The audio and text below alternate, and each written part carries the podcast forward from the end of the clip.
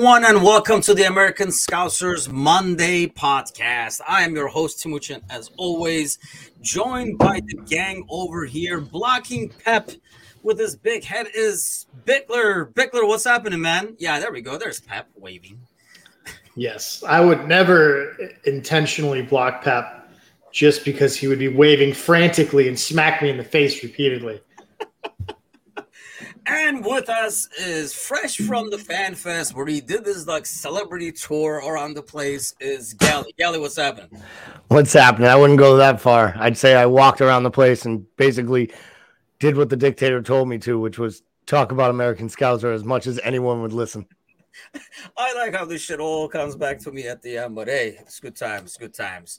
Well, finally, we're having a happy Monday over here. Uh, there's a lot to talk about the game and you know the lineup, tactics, certain things, performances. So we'll get to it all. But first off, even before we get to the lineup and everything like that, Bickler, let's start with you. Tell me, like your biggest takeaway from this game.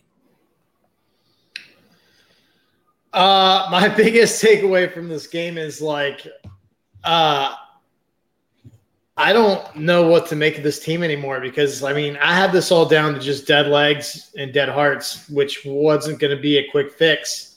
Um, so they that being said, they came out like ten of the eleven players I thought had their best game that we've seen in like over a year, which mm. is just crazy for like it'd be one thing if one of them hit right, like if, if like if just one of them came out and had the game of their lives, but the fact that all of them seemed to hit, it's like it was. Just, I don't know what to make of it. I don't know what to think of it. It was like best case scenario, and I'm certainly not complaining about it. But it does like it does like leave me scratching my head. Um, the other thing that I take away from it is that Mo needs to be in front of goal at all times forever until the wheels come off officially. How about you, Gally? Like biggest takeaway from the game? So I think I'm kind of with Paul. I, I don't know exactly what to make of it. I think the biggest takeaway is is that these these players one have been reading and listening. You know, they all claim they don't listen to the radio and they don't listen to blogs and they don't read the internet, right? And then every one of them can basically tell you all the things said about them all the time. So Van Dijk goes into the press conference talking about how we've been bad, but I don't think we've been as bad as you're all saying. How bad are we now? Like they're cl- clearly they were hearing it. They were hearing it inside the locker room. They were hearing it uh, in meetings, and they came out with that sense of urgency that we've all been waiting to see each week after after the next disappointment, right? And then we'd be like, well, we're going to get a result here and then kick forward. Now, I'm not going to be as cynical as Paul and uh, drop the 2 2 West Ham call 15 seconds after the final whistle. Fucking bastard. I almost spit up my butt heavy, actually, um, at that fan fest when I read that and then giggled and then had to show Kelly the comment from Megan saying, please don't ever change. And I thought that was the second best comment of the whole day. Um, but I do think there is still something about like this is a step forward for a really good side. Um, there were a lot of really, really great things that happened on the pitch. I know we're going to talk about a lot of them, but there were some bad things too, and I think we have to get into those. Um, but on the day, they showed up. They played arguably the best side in the world, and they played them off the pitch by playing better than them, having better tactics than them, and making better adjustments than them. So I think uh, that to me was the big thing that stuck out to me. Once again, Pep showed up in a big spot probably could have stuck the actual dagger into this side for this calendar year. And they couldn't because he tinkered and he got away from all the things that made them really good for the first seven weeks of the year. And I appreciate him for that over and over. I mean, I think that was my the biggest takeaway for me was the fact that that the team that we want and we're used to seeing is still somewhere in there. It is not dead. It can be resurrected. Uh, and I don't know, and it felt like when the focus is there, we can be a lot more, like a lot better defensively, and it's all about this team kind of getting their heads back together and getting their focus back together. All those injuries and stuff like that would, you know, obviously take a toll and have an effect on it being tired and stuff like that. But when push comes to shove, when they're kind of cornered, this team still has the character and the quality to do a performance like that. I guess was my biggest takeaway. So I want to go into the lineup and then you know proceed that way. But I sense this immense relief from both of you guys, especially Gally, because I was mentioning the trivia to him before the podcast, and he was like, "Oh, don't worry about it. There's a lot to talk about. There's a lot to talk about, but there's always goddamn time for trivia, people." And I did not get one submitted that's like you know technologically advanced and complicated, so I'm going with the simple route. But this means bring out your pen and paper because there's going oh, to be a oh, lot man. of math involved over here. On, Liverpool versus West Ham. They have met uh, this is gonna be. I mean, freaking the Bickler couldn't get 18 together last time, so this is gonna. Be. Hold on, let me find an old builder right on.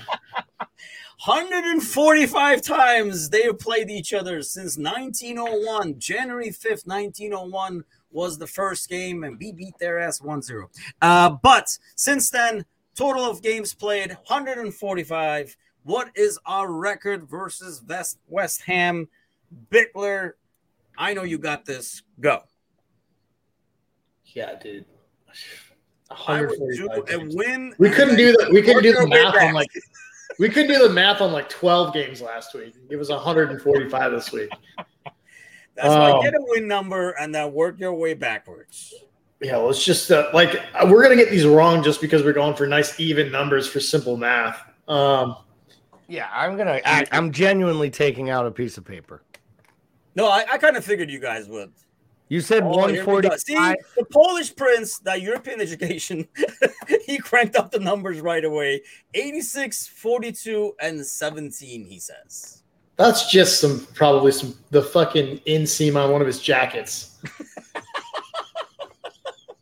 that is wrong because that's, that'd be a brutal inseam. Uh, okay, do we have answers? This is like freaking like, I feel like Jeopardy. Okay, everybody got their answers in? Uh, Ah, I knew this math was going to be extremely complicated, but I I was gonna go with it all the way. No, I got it. I'll make it super easy. Shoot. Uh, I'm gonna go 140 and five. no, no, no. I'm gonna make it super, super simple. I'm gonna go 105 wins, 20, 20 draws, 20 losses. I know that's probably way off. 105, 20, 20. Yep. All right. Cool. Thanks. What do we got? We got a 145. yeah, this is so ridiculous. okay, Bickler. Yes, we got 145. All games of all time. I'm guessing. I, am not going too far off Matus, but he's given if that's 42 losses, or is that draw? I'm because that's way too many losses. We didn't lose the West Ham 40 times out of 145. There was a good 20 years. I don't think they beat us. I'm gonna go 83, 27, and 35. Ah, pretty darn close. A lot closer than our friend Bickler over here. 79 wins, 37 draws, and 29 losses all the time. And see, Alan says, damn, I missed the trivia. Well, it took approximately five minutes for these guys to do the math, Alan. So Wait. 145 games against West Ham, 79 wins for Liverpool, 37 draws, and 29 wins for West Ham. I'm hoping on Wednesday we're going to make that 80. That was a lucky ass guess, but I would say that that's not pretty goddamn close. You asked for 145 and a and a thing, and I was three off on wins and two off in each direction on losses and draws. How is that freaking not on? You just gave me no credit. You I son of a bitch. I'm gonna for perfection, Galley. You now we know the person that after the Man City match just posted about Nunez not passing. Basically. Yeah. yeah. yeah, exactly. Oh, okay. It's all right. Don't worry. Alisson had clean hair. We're all good. Yes, that guy is full of uh, gems over there. I wonder if he's part of the audience. If he is, he should comment so we can just make fun of him live on air as well. Okay, so let's start with the lineup. Gally, we'll start with you. I mean, we kind of like slightly touched up on the pre-match. You see this lineup, and you're like, "Yikes!" Uh, especially for like the right side of defense. Um, like Gomez, Milner, Elliott's in that area. It was a concern, and you figured, hey, if they're gonna attack that, you figure they're gonna attack that side on this team. Uh, initial thoughts, and how do you think it's ended up panning out so well? Um, it it came so well because Joe Gomez played like the class defender that we saw two years ago during the title winning campaign. Um, for me, he was he was the best player on the pitch. He won man of the match. I thought he was great. And James Milner turned back the clock. I mean, he put in a shift going forward, backwards. He supported Fabinho. Um, you know, I, I I paused and I kind of forgot it. The thing that jumped out at me actually about the match watching it, you asked that question earlier. I was really um, pleased with the Fabinho and Thiago two man midfield. And for that, like, I honestly think it was kind of a, a precursor to what Jordan Henderson might see moving forward, which is a little bit less time on the pitch. Because I really feel that Thiago and Fabinho looked a better pair in the double pivot than Henderson has looked with either Fabinho or Thiago since we've made this move. Um, and honestly, Harvey, Paul and I are critical of him at times. He played great. And more importantly than anything, and Curtis Jones, if you are listening, and you should be, because God knows you ain't on the goddamn soccer pitch doing nothing these days.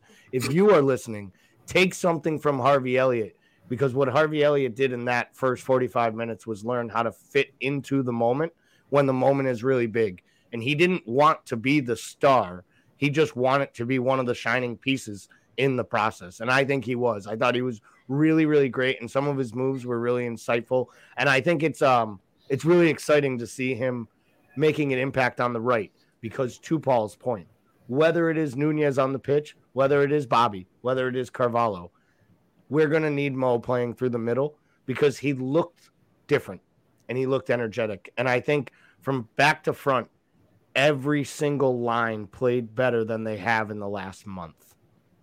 And I'm happy, Jamie, that Curtis is back in training. Yeah, Jamie says Curtis is back in training, so he's probably sleeping right now. Won't be able to listen to this live. He'll be listening first thing in the morning to hear about that. And I think both Elliott and Jota, I think, did a lot of defensive work, which yes. obviously helps. So, uh, like moving forward, I want to kind of ask about that. But Bickler, let's come to you over there. You're Mr. Disaster Scenario, so I'm sure when you saw this, uh, you probably had a heart attack seeing that lineup. You were already afraid. I guess it wasn't your worst case scenario of Fab playing center back, so you should have been slightly happy yeah. for that.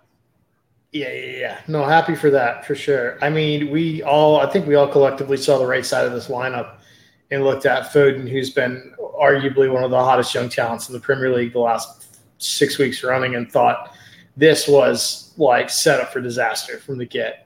Um, it was. I think I think this is by far our best formation. Like I don't even care that Jurgen Klopp calls it a four-four-two. It is by far our best formation, and uh, I think it plays to the strengths of all these players because I think Fabinho obviously can play a holding role. I think Thiago is better recessed. Like I think he's better further back um, because he has more time and space to to dictate and make those long switches. Um, I think with Henderson, it suits his legs uh, right now to, to be further back. Um, so I think across the board, this is our best formation. I thought like to to Gally's point about Harvey, like what's interesting about Harvey is he's almost the opposite in, in, in Nunez in the way that like both of these players are supremely talented with generational type talent ceilings, right? But with Nunez, I think he's so he's been so used to bearing the, the goal load for teams that he's been mm-hmm. on that he's a shoot first striker, and we knew that. Like we knew that, like he he that's what he does, and that's what you want with him. My problem that I've had with Harvey is he looks like a boy playing in a man's game who wants like when, when that situation happens, a lot of times players want to make sure all the mouths around them are fed. And so, like, he always looks like he's looking for Mo or he's looking for Bobby or he's looking for an outlet when his best move, a lot of times, is to have confidence in his own ability and take people off the dribble and make space. And I thought that's what he did. I thought he did a really, really smart combination of having really good positioning, finding the man, but also having confidence and knowing that, like, his if he's always looking for somebody else, we're playing we're playing 10 on 11. And I think like he did a really good job of owning his space in like taking men off the dribble and then finding space and finding those runs and finding those outlets. So it was really good to see him have that confidence to start taking people off the dribble again. I thought that was a difference maker in this game. I thought collectively in general, what I really liked about the team is like they mitigated risk. When it wasn't there, they booted it out of bounds. When it yeah. wasn't there, they dumped it out of dangerous spots. They didn't try to play out of the back when it wasn't there. They didn't try to pass it through people. They didn't try to hit the miracle ball. They played within themselves and were really smart. Like we didn't beat ourselves because we put ourselves in good opportunities. We didn't turn the ball over in bad spots. And we really mitigated risk from the first minute of kickoff all the way through the ninth. Mm. Yep. And I think one of the things is when we cleared – we cleared it properly where we had time to resettle. Like it wasn't just mm. clearance where you know they can reload and come back at you again. It was either a throw in where we can kind of settle down, or it was way out there, you know, maybe a ball that Mo or Jota or somebody can't get to, but whatever, we can reestablish our press, which like Boris says, you know, like our press had passion again. And you know, I want to kind of like talk about that a little bit because I don't know. I mean, maybe it's the cynic in me, but uh, you know, it's I want to be really happy seeing that, but at the same time, I want to say, you know, where was the focus before to have this press? Because this is pretty much, you know, it almost looked like you could definitely tell the squad was really up for this game. But let's get to this question first, because Bickler, I'm sure you know. So, uh, boys is asking Gally how the fan fest was. I don't know if you know Bickler, but uh, Gally was telling some of the stories in the post match. There are still people today who have not washed their hands because they got to touch Gally at the fan fest and get pictures taken with them and stuff. So, so I'm sure they're like listening right now, like hand in the plastic bag. Listen, like, listen, those Gally. people. Those people, those people had to spend a day and a half using porta potties. If they haven't washed their hands, I am worried for the sanctity of the people. Um, but it was in a really, really interesting spot. I'll say this I've been to three fan fests. I went to Boston. It was Fenway Park. It was a beautiful backdrop. It was terribly constructed and horribly operated. I love Boston. I love Fenway. It was a terrible idea. It never worked, not once. Miami, well, you're on South Beach, and it's kind of hard to even pay attention to the big, huge screen when South Beach is literally right there and people walking so by. You were looking at just... like girls in bikinis couldn't focus. What are you saying? Mostly just Kelly, know. though. I wasn't gonna say. I'm not sure if Kelly's awake right now. Um, if she is, then no. If she's not, well, we all know the answer. Um, but the Philly was really, really good. I'm, I'm gonna tell you right now, the only one better than Philly, from what I hear uh, from the people who go to all of them, was New York. Um, but there's a big reason. New York's was basically at a media building in a mecca of a media center, so they had all the gadgets and all the tools, and everything was free so let's just be totally honest. The food, the drinks, everything was free. Where now they realize you can't do that. Um, I will say this good on the EPL. I went out, we were late Friday night out. We got in a little late Saturday, so we didn't even get in by the beginning of the Leicester match. Probably took about an hour to stand in line and get through security. We decided to actually get up at 5 a.m. and get in line. And we on Sunday and we still waited an hour and 20 minutes to get in. And at 10:30, they had a line a block and a half around the largest city hall in all of America. I mean, there was literally 4,000 people turned away that didn't get in that had tickets because it was so packed. So good on the EPL for putting this on. Really good on uh, the Premier League for the way they do it. Um, they they make room for kids. They make sure the kids are taken care of with all the fun stuff. They jet them up to the front of the lines. They oh, do not give them. They do not. They do not give them free T-shirts. They do not give them free jerseys, and they make them pay for that. Um, I thought you could no, they'd be like, "There's a bunch but, of little kids running around." It was I horrible. was. I I got to be honest. I was really disappointed in myself because I saw a guy who who held up a sign that said "I carpooled." Someone get buy me a beer, and I was like, "How do I not have a sign right now that says Can I please have like asking Rebecca Lowe for like her shirt, or like Tim Howard for his tie or something? Like, how am I not holding up a sign?" Um, but uh, we missed that boat. But it was it was a great time, and I will say this: of all of the people I met, and I met a lot of famous people there. Um, Ian Wright is as cool to talk to for five minutes on the side of like uh, uh, I'm sorry, Boaz, but on the side of like a dirty street in Philadelphia as anyone. No, I'm serious. As any dude I've ever bumped into, he was funny. He was engaging. He didn't big time it. He didn't act like he was super cool. Alan Shearer walked around with security around him. Literally, he didn't want to get anywhere near anyone. And Ben Foster, Ben Foster is the coolest human being that's ever walked on the planet. He was literally hanging out with ladies and taking their phones and doing the selfie with their phone because his arms are longer and like getting low with little kids. And like he was awesome. And he never once went up behind the security levels. He just walked around with the people the entire two days. And I know they don't pay these guys that much money. You know what I mean? So for them much, to come here and do that, I think it's pretty cool. And uh, for all the people out there, Foster, though, still. All those, yeah. Well, his fantasy team is doing really well. He liked telling everybody about it. He was literally walking around. He's the only person there to talk more about his fantasy team than me. Um, no wonder you so, liked him. He was cool. No, I got to be honest. He was, he was, he was, he was literally like a regular dude you'd grab beers with, and like he was drinking beers and like having a good time. Um, there were a lot of really good things happening there. So good job to Philly. They did a good job hosting. They gave it a great backdrop. It was a fun time.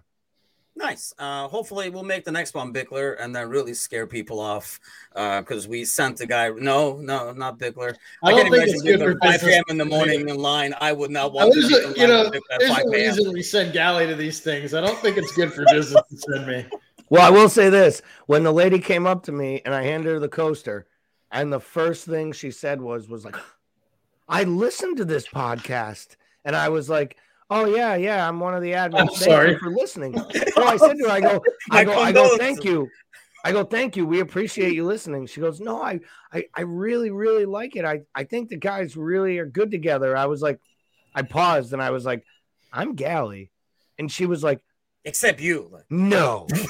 no, and like literally, Kelly literally was like, Kelly looked right at her and was like, "No, please don't." And she was like, "Will you take a picture?" And Kelly just looked at me and was like, "I can't believe we're dealing with this now." And then this guy comes up to me, and he's in their group too, and he's like, "She told me you're here," and that was the guy who was like, "Timuchin runs a great show, and Bickler's hilarious, and you're just fucking crazy." And I was like, "All sounds right to me."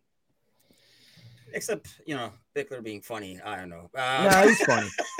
Look at him. No, that's like great stories to hear. And thanks a lot to all those supporting the podcast, listening to it. Uh, as always, give us a like, share, the whole works. Uh, the more shares we get, I think, getting the word out because we can only send Galley to so many places. And we should right. throw a shout out, like a quick shout out, literally to the um, official Liverpool Supporters Club of Philadelphia.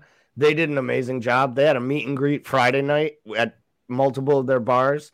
They had um, Jason McAteer signing at one of their bars at 5:30 on Saturday night, and then they got over hundred of their members into this thing on Sunday, and they were there representing with their scarves. Um, OLSC in Wilmington, also they were the ones who you know wanted to autograph some pictures with the podcast team. Um, but they they genuinely were there in droves, and then finally, um, a good friend of ours, someone we had on the podcast in the past, the OLSC of um, the Jersey Shore. Oh, you yeah. know they they were great. They talked about how much it helped them when they came on the podcast with Tim years ago.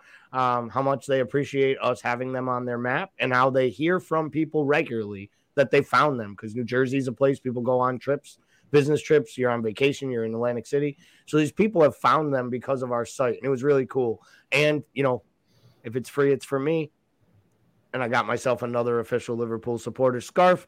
So shameless plug there too. Ah, that's why the shameless plug is there in the first place. Not the plot thickens, Bickler. But no, those are like great things to hear. And yeah, I mean, like I say, that's what kind of like keeps us going. It's a, I mean, we're all volunteers, and if anybody wants to join the gang, and you know, whether it's on our YouTube channel or the website, writing, social media, whatever, just let us know. I mean, we're all volunteer based, except Bickler. Uh, we have to pay him because he's it's court ordered for me, man. It's not volunteer; it's court ordered.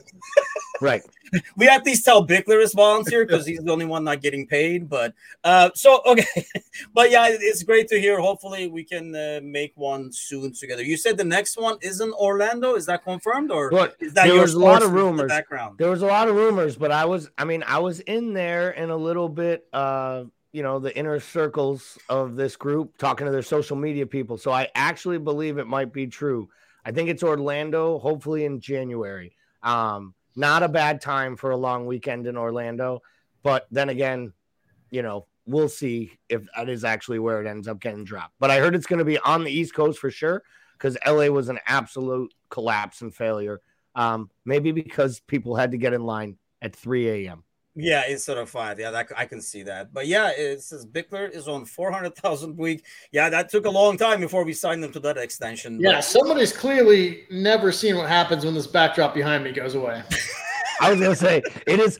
You know, they they don't make the last two minutes of the post match like, show where it You falls. hear this pump under a bridge? Like, yeah, it's my house, dude. We're like, If- honestly, Don't mind the I, wish grocery we, I wish we had recorded that, but this has happened twice now for those listening out there or watching us. is that a YouTube grocery cart behind you? Like literally, is the moment we finished the podcast and we were like, "Oh, okay, that went good and stuff." The entire background of Bickler collapsed. like it was, it was put together by like glue or something.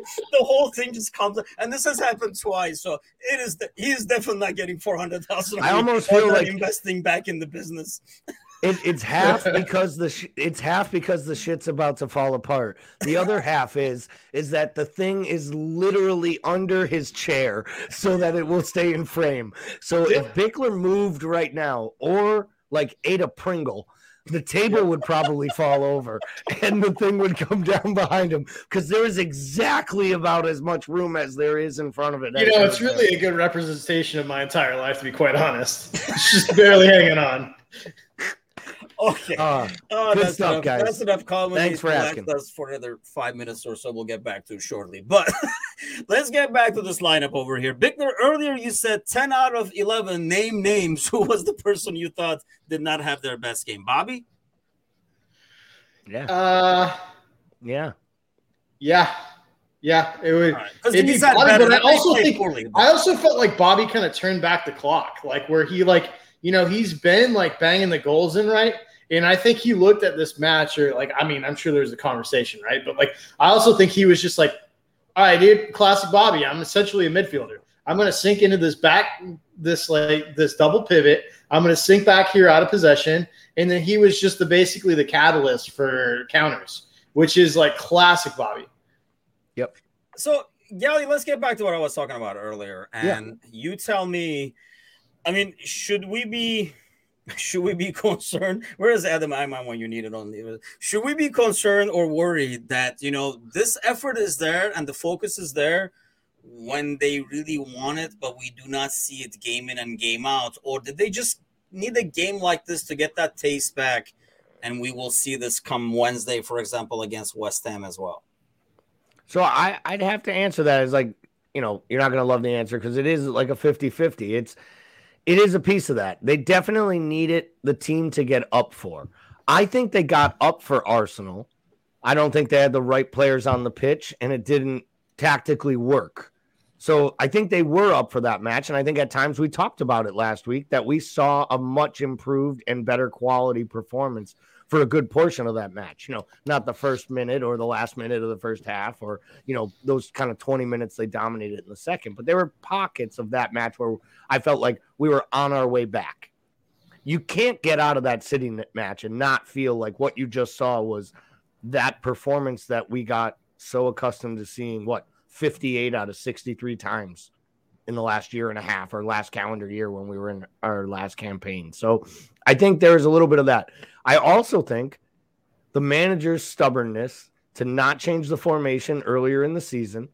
This is, you know, I do think when you make changes and players see positives from it, it breathes life into the team. I said it last year when they made the Diaz signing. I thought buying Diaz told everyone in the room, we aren't good enough to win everything. And we care so much about you. We went out and got more players. And I think it brought the team exactly what they needed.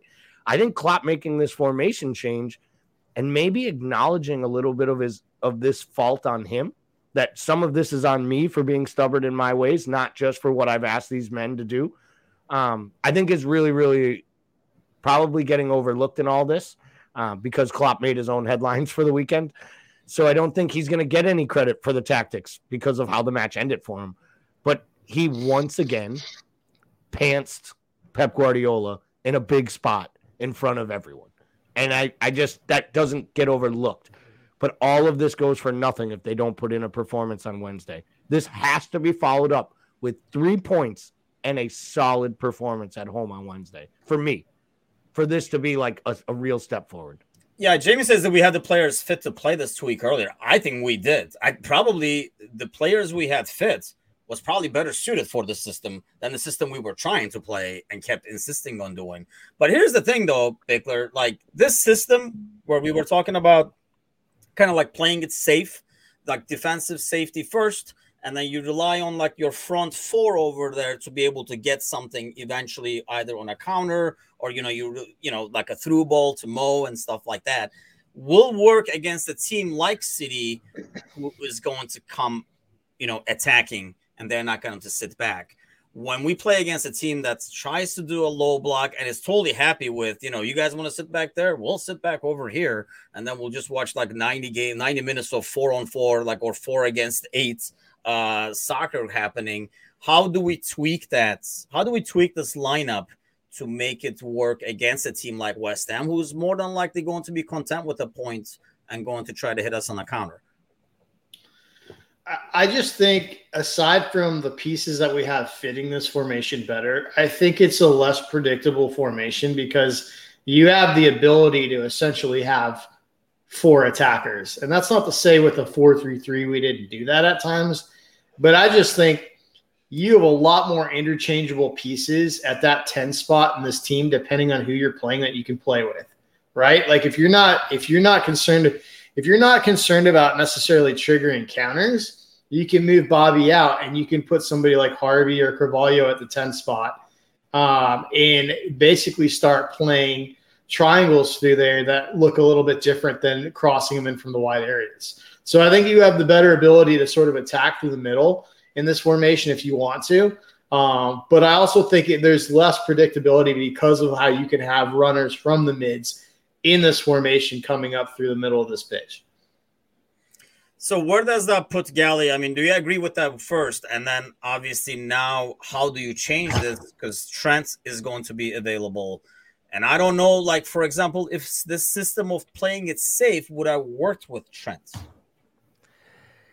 Yeah, the, the Trent conundrum to me is a little bit confusing, honestly. I didn't see any reason to have him on the bench yesterday. If he was fit enough for the bench, I would have thought he would have played. If he was fit enough to play, I would have thought he would have started. If he had 20 minutes in his legs, I would have thought he would have played 20 minutes. Even bringing him in as late in the match as they did, and then playing him on the right wing, which is just like kicking all the Liverpool supporters who have been asking to move him forward in the nuts a little bit.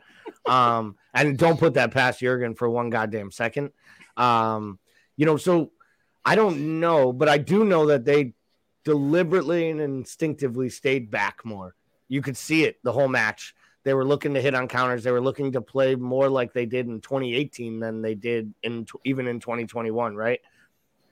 I don't know that it'll work with Trent, but it worked once with Trent, so it could if he applies himself to it. I also think having a Gomez or a Konate next to him and that pace helps him a little bit as well because let's be honest, Gomez did bail Milner out a couple times at different moments. So I, I think that it's going to be interesting Wednesday for me. And I know we'll get to the lineup in the preview of the West Ham match, but for me, if he's fit enough to come in as a sub, he's fit enough to play, and therefore he's got to start this match against West Ham, right? Like in my mind, that's how I'm thinking.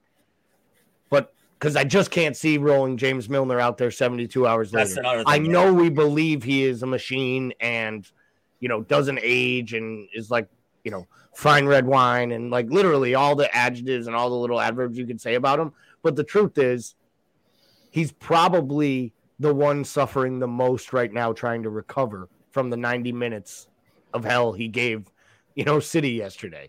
So I, I don't know that he's ready to play by Wednesday. So I think Trent comes right back into this lineup.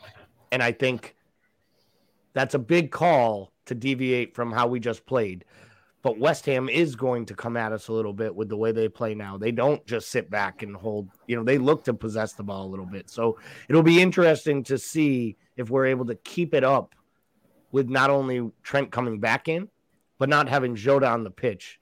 And I would argue, once again, not scoring. That was the best I saw Jota play all year long for you know for as long as he did play and a lot of talk about him not scoring since the last time we played city you know let's be real here Mo had a great game.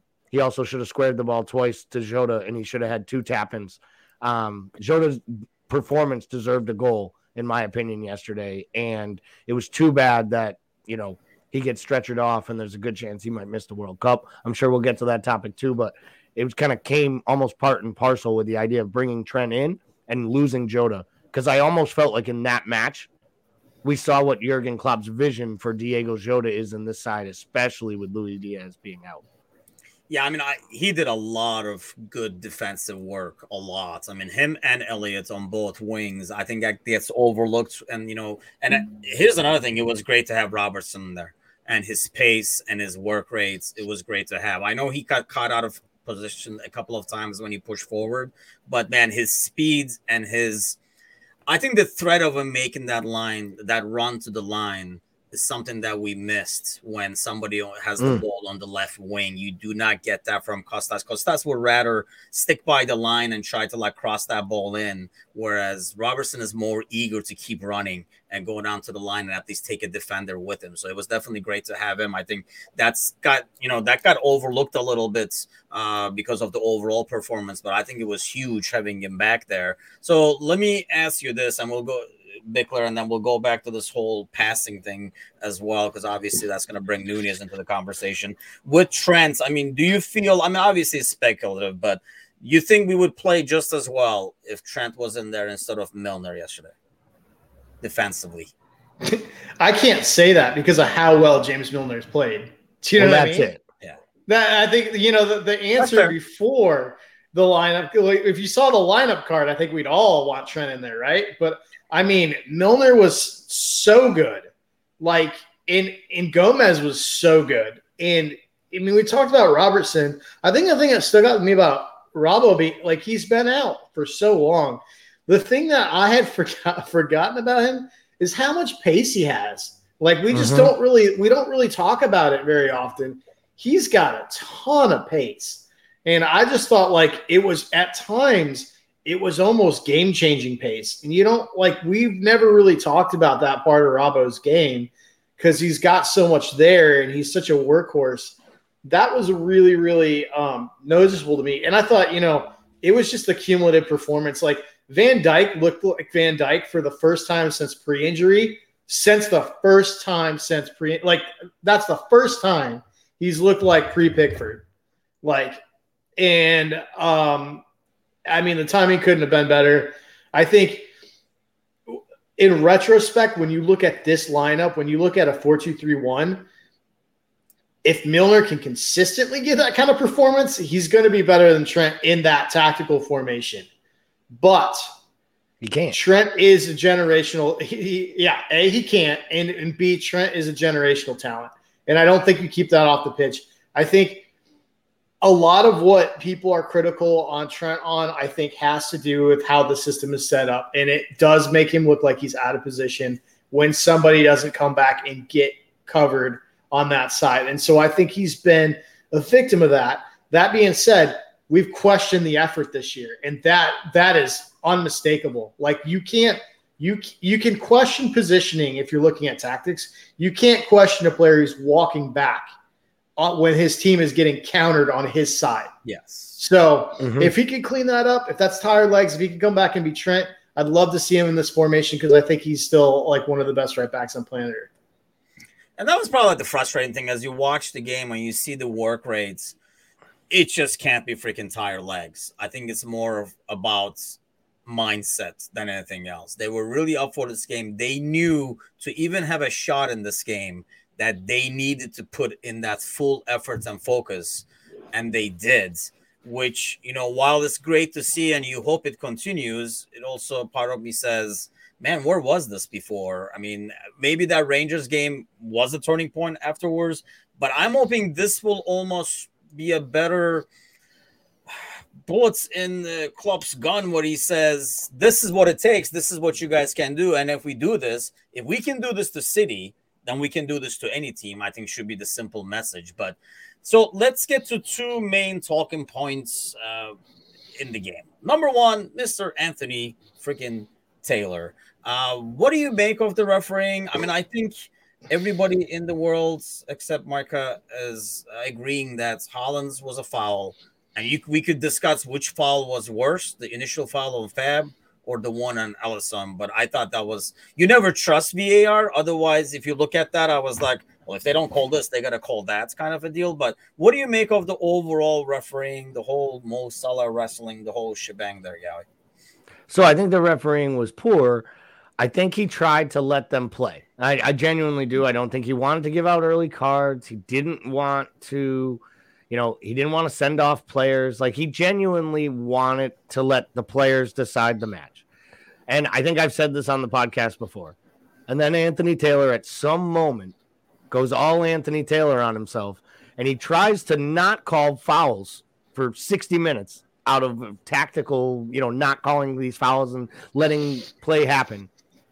And then he always seems to just insert himself into the storyline by then making a big call, correct, incorrect. Now, I'm less critical on Anthony Taylor than most people are because I believe that the English refs are the absolute worst. And though I don't love him refing our matches, I'd say on the whole, when I see him ref big matches, he's consistent in the way he calls it for most most of the times. And he's the only ref. I think I've seen him three different times get called over to the monitor and not change his calls and actually stand up for his own calls on the pitch. And he actually calls plays and then lets VAR get involved, where I think some of the refs eat the whistle and let VAR bail them out. Here's the thing about the Haaland thing. I would have had less. I actually am more on the side of Maka. Not that I don't think it was a foul. I think it was a foul on Fab. I think that the phase of play should have been changed the moment Alisson touches the ball. By the letter of the rules, Alisson gets his hand on the ball. Therefore, the phase of play is over. A Liverpool player has touched the ball. Because last week, and then in the West Ham match, they keep Antonio's goal that everyone in the world thought was getting chalked off for a handball. But the reason was was because the goalie made a save, and therefore it's a new phase of play. It was six seconds. This was like 20 seconds, two passes. Now, I do think it was a foul on Haaland, uh, on Alisson, because he has, we saw it last year with the Schmeichel thing. You get a pinky on the ball, you put your nose on the ball, a lip on the ball, you have control. So I, I, I think VAR needed to chalk that goal off. But once again, I think England's application of VAR is criminal. And we shouldn't have even looked at that. But instead they did. And I, I think it makes it I, I, I just think it doesn't make sense in that in that factor in that moment. Like I, I genuinely think he botched. I think VAR botched that play by telling us it was chalked off for the foul on Fabinho, because once again they're not applying it week to week or match to match the same way, and that's what gives City the gripe, in my opinion. It has not, the goal should be chalked off. But and that's the, the thing that I found change. confusing as well. That's I initially thought that's what we were freaking watching in the first place. And then they're like, oh, they're looking at the thing of Fabinho. Megan says they were going to call the foul. It almost I, looked like they didn't even I get agree. that far because the first one was a foul. Yep. Because you would think they would have to look at both, but would like, we didn't even get that far because the one on Fabinho was a foul. And I understand the letting the game go kind of thing, but that becomes I think you still got to make the calls when they have to be made. It's kind of like a slippery slope, Bickler, because as you do not call the game, you know, you let them play, the players are going to test you. I mean, been there, done that, right? You're like, oh, they're not calling this. Well, how about a bit harder of a push? How about if I slide from back and push him a little bit? So you're to keep like pushing the envelope, and that's when the game starts becoming dangerous. So you have to find that balance of letting them play, but while still calling the fouls. Yeah, I think letting him play in a match with this much charge in it, it it can be incredibly dangerous. Like just in terms of like things getting out of control really quickly.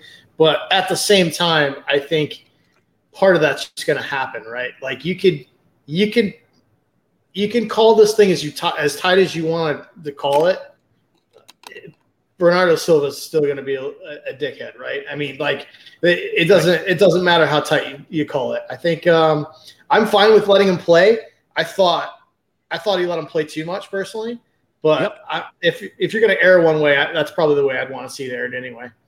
I mean, at least he was kind of doing that both ways, so I'll give him that. Like he was letting everything freaking go in the beginning. Like he started the first five minutes, you couldn't sneeze, and it was like a foul, and then he was like, you know what, just freaking play, and then he stopped calling like anything and everything.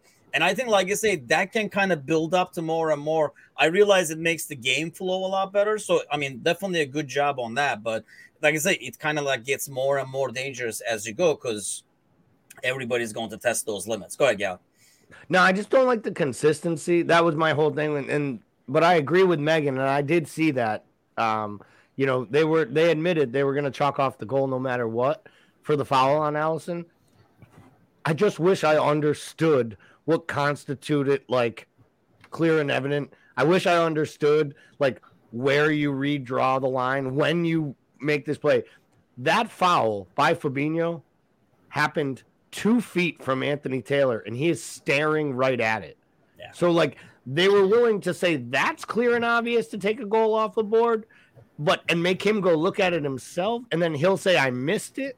That's his actual ruling. Like, that's the part that drives me nuts. So, it, it just, to me, it, the easiest thing would have been to just say the goalie was fouled and we don't count the goal. But they create this controversy these morons in the EPL towers, right? They create this controversy, and maybe they like the controversy because all we talk about right now is the bad officiating in England.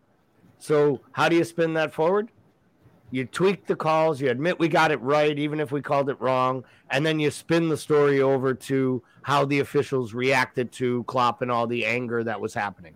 And then all the stories come out about the bus and everything else, right?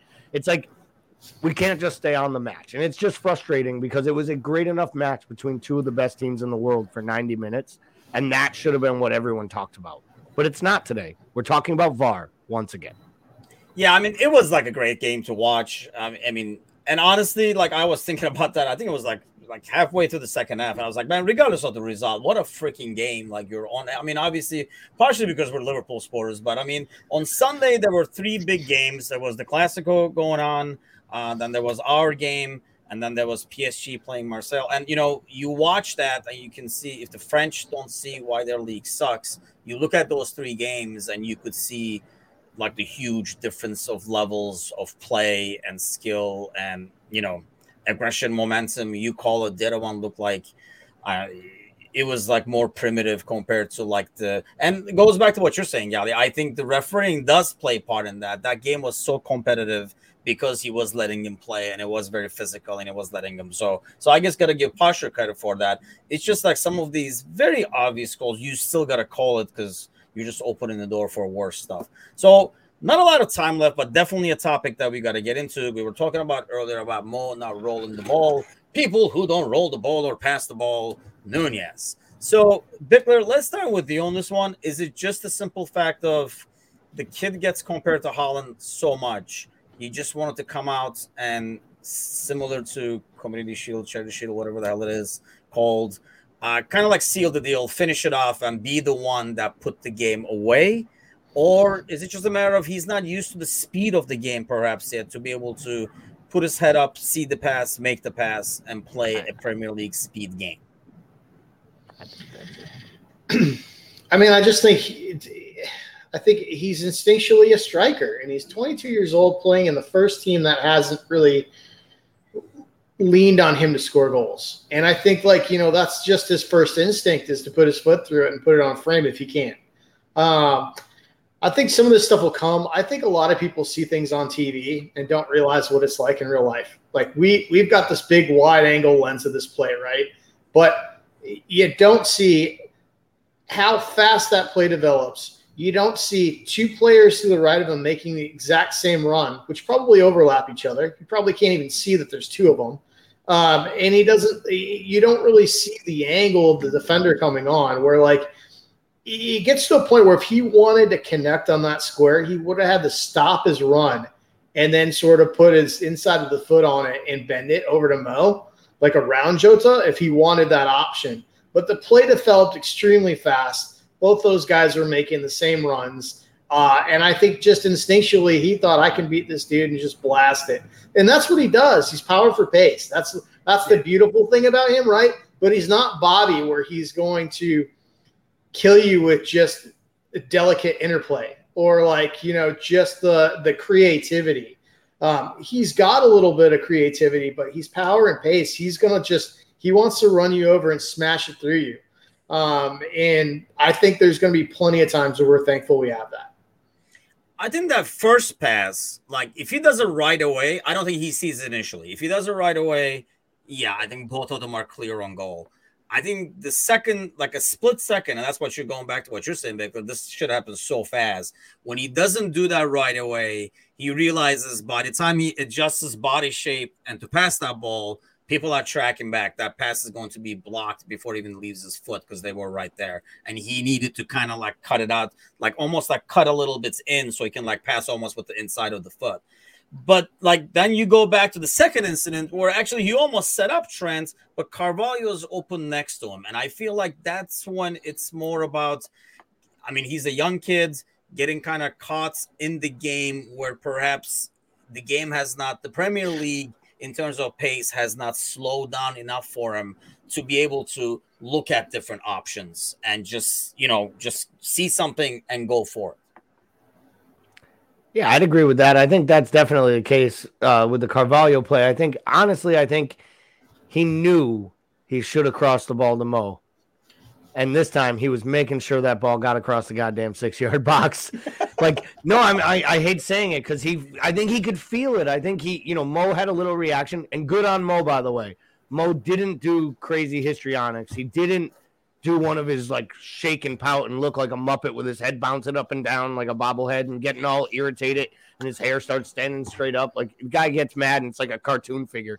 Um, but I, I I'm with Paul on this. He's a power and pace guy. He still needs to figure it out. He's still a young kid.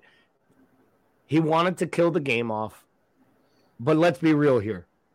If Cancelo doesn't dive in and make one of the worst defensive moves a high level class defender could make, right? And Mo doesn't turn him there and go in and actually bear down and finish this one. We start today's pod. If this ends nil nil, we start today's pod talking about why did Mo not pass the ball twice to Jota? He's off the hook because he scores the game winner.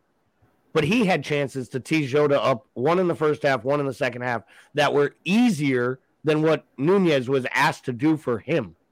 And he took on a keeper when he's not in top, top form. And we don't say anything because he's earned that right. And I think eventually, to Paul's point, and maybe to Megan's point down in the comments, you know, he caused nightmares for City. He did. And I think we saw, we saw the raw talent the young man has. And I think we probably saw a glimpse into his best role in this side, which is being game changing, like maniacal substitute. We all thought Patson Daka was going to go to Leicester and literally like light it up and become like the machine that came off the bench, scored all these goals, and it didn't work for him.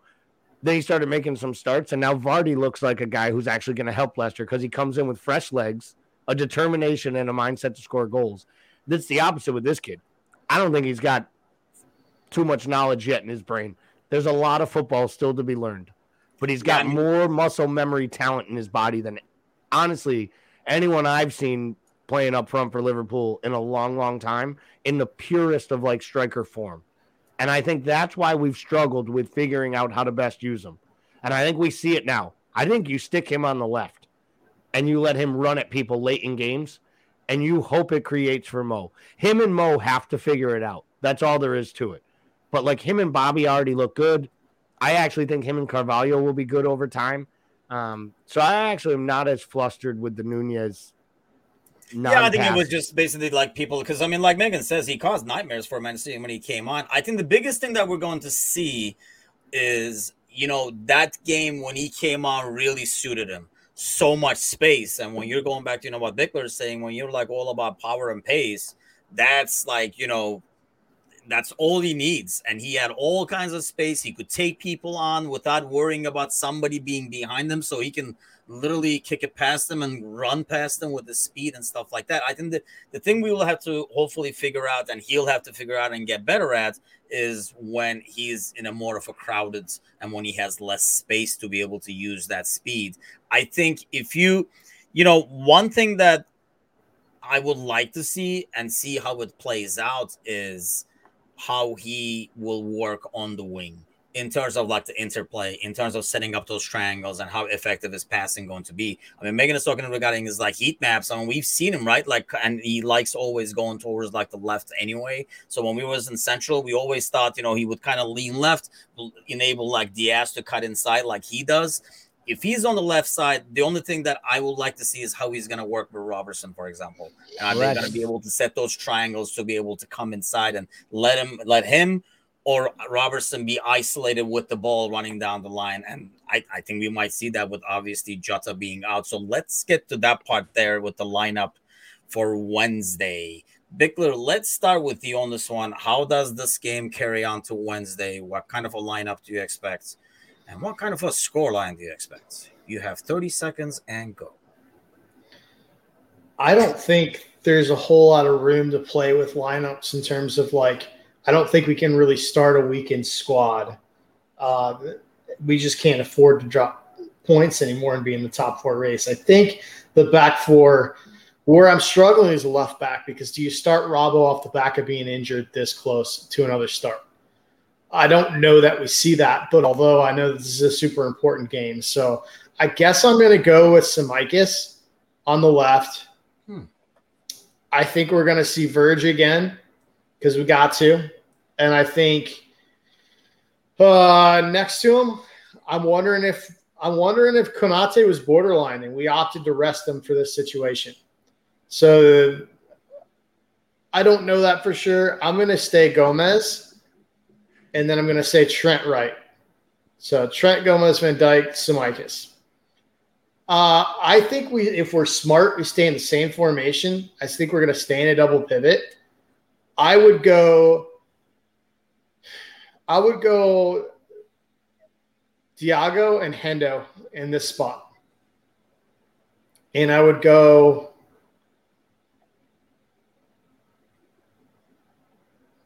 Carvalho, Bobby, Harvey across the mids, and I would put Mo up top. Okay. How about you, Gally? Um, Megan says not, she do Costas on the weekend versus Forest, which also actually like makes sense. It's a weaker opponent, at least on paper. But go ahead, Gally. I'm pretty much almost the exact same lineup. Um, I just think that uh, this might be a spot where Nunez actually gets a start with Mo. And I know I just it contradicts me just saying I think that you know he plays off the bench, but I think with Jota not being there, being out injured, I think there is some call for starting with kind of the big horse early. Um, I also think we could actually see this lineup or this formation be played more in a 4 4 2 with Nunez and Mo up top and actually playing with four midfielders where Elliott and Carvalho are the width and Henderson and Thiago are the interior portions of it. And then playing with, I, I don't think you can bring on Trent and then not start him on Wednesday. It just doesn't make any sense to me. So Trent's got to start. And I think Megan just talked me into it. I came into this pod saying Tsimikas would start, but I think it actually makes more sense if you believe Robbo is good to go give it to you and, you know, they'll do the tests. But I mean, you know, well, it'll be interesting to see how Pep handles them because Klopp's going to be nowhere near the pitch. Yeah, no Klopp. We didn't even get to that conversation. There's so much to talk about and delve into in this game. Um, I mean, I don't know. I thought it was like just Klopp being Klopp, and I mean, you have to show. I saw an article. I think was it on the Guardian or something like that. That it was like, oh, it was like so unbecoming or something like that. And I'm like, what are you guys talking about? Well, I will say this. You can't have a, you can't have like a personality yeah, like that on the sideline. Be you know, be like that, and then but tone them down at the same time. You just can't have it both ways. I mean, Pep is the same way, and that's how that's how I want my manager to be. Ahead, I want my manager to be that way. He clearly knew what he said was way out of line. Uh, Anthony Taylor actually stopped the game with Manchester City in an attack. I thought that was a great actually, counter stopping actually by him. He he actually heard what was said through the intercom. He came over and showed a straight red, and after the game, they asked Klopp, and he said, "Every one of my players would probably get two red cards if they said what I said. I take this I will take anything they give me out of this. And I actually think the I know Megan's saying there's no word yet. I think they're actually reviewing it for a real ban. not a match. I think he could get two or three because what they said in their announcement is is we all we have to prove is was is this a pattern of behavior we have seen over the last 12 months and if there is this is what the FA Cup FA charges do he admitted to the charge he won't he's not going to fight it he already said he'll accept whatever they give him I think he gets the one match ban and he's not on the touchline it was less than what Jesse Marsch did for Leeds and if there's one thing the Premier League doesn't want to do, it's get in the habit of making it look like the top managers get any kind of special treatment or the top clubs do because they get enough of that shit from everybody else. I don't think Klopp will be on the touchline on Wednesday. I hope I am absolutely wrong. I don't think it'll have a bearing on the game because he'll still be coaching from the press box. I was gonna say at this day and age, I don't think it's just it's a big ordeal but, anyway. I, you know, honestly, in some ways, it might he, be an additional boost for the team and help the cause as well. So you never know. He also made contact with the official, and you can't do that shit. You can't be talking to people at their place of work the way he was. He wouldn't let anyone talk to him that way, and you can't you you, you can't intimidate people. I know he's got a big personality. We love him. Yeah. If he wasn't our manager, we'd be killing him today. We would yeah, be. Honestly, would be. I, I, I wouldn't not always right. It is what it is. Customers not always right. Yeah, you should get the fight. You should get doing that. I just don't fight one customer a shift, and Klopp fought it. Like I think he got. I mean, look, dude. Like in that situation, in this match, with that situation, with the two players that were involved, I want my manager to absolutely lose yes. his mind. I think so too. I mean, it's it's, lose called, your mind all you want. it's one of those like taking a card you know what I mean? Like taking a card in a foul, oh, he, what it's called for, and I think that's what it was. you got to do. He what knew what he do. was I doing. it has to be done. Yep. He knew what he was doing. I think he knew. I have no doing. problem. I have no problem with him doing it. Yeah, but you said but you if, would give crap to no, another manager if they did it. I would. I would. I would, and we did. We gave to. We talked about this about Arteta getting all riled up and it affecting his players on the pitch. I don't think this affects us in a negative chance. I also don't think that it actually helped anything. So if you think not having our manager on the sidelines is worth that risk, I'm not sure it did. I'll, I'll, take the manager that gets tossed out of the NBA game trying to fire up his team and actually rally and change the outcome. There was little time left. He got overheated and he admitted after the game he was wrong. And he admitted if one of his players did it, he would be upset with them because they put themselves in a position to actually hurt the team. I mean, he's just saying what's right, though, Gally. He's not going to come out after the game was like, "Damn, it, fucking right, he earned it." Yeah. Well, that's because the difference say, between him doing it and one of our players doing it is being down a man on the pitch. Yeah, exactly. I, like I say, I'm totally fine with it, and I actually thought in a game like that, childish, uh, it did not hurt at all. I mean, and if anything, it helped. Will it affect the West Ham game? I don't think it will personally. And well, I already said I'm like not. I'm not chafed one way. I'm not chafed one way or the other. I'm just saying I don't think it's a good look. I I like it. We were all screaming for it there. I think that when it comes out, when you you just don't do it, and I think I think he does it too much. And I think you can get yeah, away with it to changed, a certain level. Man, you've changed. No, have changed. What happened at the fan fest, man? What happened at the yeah. fan fest? Tell yeah. us. I, I've changed. I am the hard ass cynical one. I understand. I'm the one yeah. yelling at kids for asking for Kelly's jerseys. gonna go slap around kids asking for a shirt, but then once you know, uh, yeah, like flop to like just take. Uh, some sort of what is happening with that call? Professional decorum while you're on the sideline. I, it when when Arteta did it and acted like an ass and was screaming at the officials, going at the VAR booth, we all called it BS and said he should have been sent off. We all said it was out of line. Should, we also he should have been sent off. I'm, we I'm also said we also said that it wasn't right. Like oh wasn't Jesus! How do you know you're wrong when Matoush weighs in? Yeah, yeah now I now I got a friggin' Matoush called. Yeah. Okay, let's wrap yeah. this up. Score score predictions. Bickler, go. Two two. Oh, shut the hell up! I Bastard. He made that call. Bastard made that call at freaking 115 on 145 on Saturday on Sunday. Um, I'm, I'm actually gonna I'm gonna roll the positives. I think that we show up and we play even better. I think we win 2-0 and we give it just as good a performance. I'm going with what Alan's guess is. I'm going with my standard issue 3-1 over here. I don't know if we shut the shut it, get another clean sheet over here, but man, you started like with high hopes, saying like we play even better. I feel like against West Ham, if we play better, than what we do, we will get a lot of goals. Hopefully, an early goal will open the floodgates, but uh, I'll go with a 3 1, a comfortable three points over here. Well, gentlemen, thanks a lot as always. Thanks to those listening, following. Do not forget. Uh, if you have not already, answer the giveaway by going to YouTube and following our accounts over there. And then I will be back tomorrow with the morning gang with Trevor over here. Um, and then we'll Thursday night, the usual gang will be here to recover and recap the game, hopefully, talking about a 3 1 win. Thanks a lot, everybody. Take care.